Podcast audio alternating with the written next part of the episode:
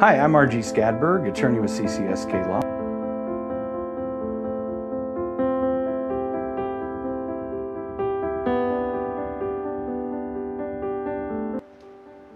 When your child turns 18, it is a substantial shift in how that person is looked at by the world. Your child's financial information, health information, education information is all now owned exclusively by that child.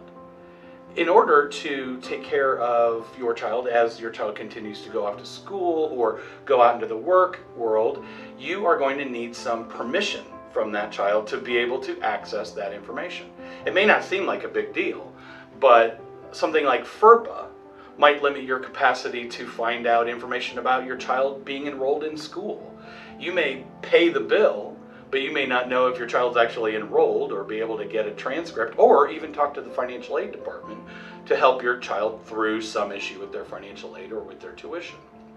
HIPAA would say that you could pay the insurance bill, but you can't find out what you're paying the number of parents that I've talked to who get a bill in the mail from their child who's off at school and say, hey, pay this $200, they call to clarify if it's legitimate, and the insurance company will say, we can't discuss that with you because of HIPAA. So it's important to not only get a HIPAA release, but if there was an emergency where your child was in the hospital, it's very important to have something in place so that you can talk to doctors or, if necessary, make decisions on behalf of your child for medical information. Financial information like banking, if there's credit information, maybe down the road your child's looking to purchase property and you want to be involved in that conversation, it's important that your child give you permission to be able to step in. This happened actually, that was how my foray into this conversation started. We, my daughter was getting ready to go to Spain as part of a high school trip. We went to the bank to make sure that her debit card would work overseas and we got a credit card set up that would work overseas.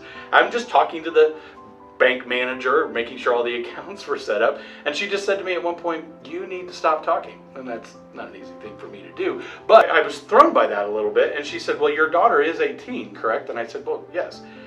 She said, Your daughter needs to answer these questions. It's her bank account, it's her information, and she's the one that has to make sure that that's what she wants to do. And I said, Well, I was on her bank account. I mean, we, we share the account. She said, not when you, not when she turned 18. We consider that a custodial account, and you're no longer on that account.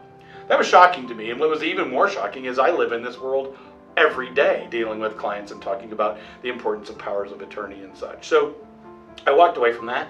I did some research. I learned about FERPA, which is the equivalent of HIPAA for education, which I was referencing, and how locked down that information legally is. Now, the reality is you may not actually bump into that. You know, you may be able to talk to the family doctor because you have a relationship. Uh, you may go to the bank and they talk to you because you have a relationship. The problem is that's a casual sort of approval. Unfortunately, when things you know, rubber hits the road type of stuff, or an emergency occurs, you may be dealing with other people and they may not have the same relationship, or something, some light goes off in one of those offices and they say, oh, wait a minute, we don't have the authority to talk to you, and so suddenly you're cut off. It's better to plan when things are calm so that when things aren't, we can get through those as smooth as possible. So, important to talk to your child about getting some documentation in place to make sure that in case something happens, you have the capacity to step in be happy to help you. I uh, don't charge for an initial consultation. If you just want to have some questions answered to understand what your options might be, give us a call 219 230 3600. And you can also visit our website, ccsklaw.com.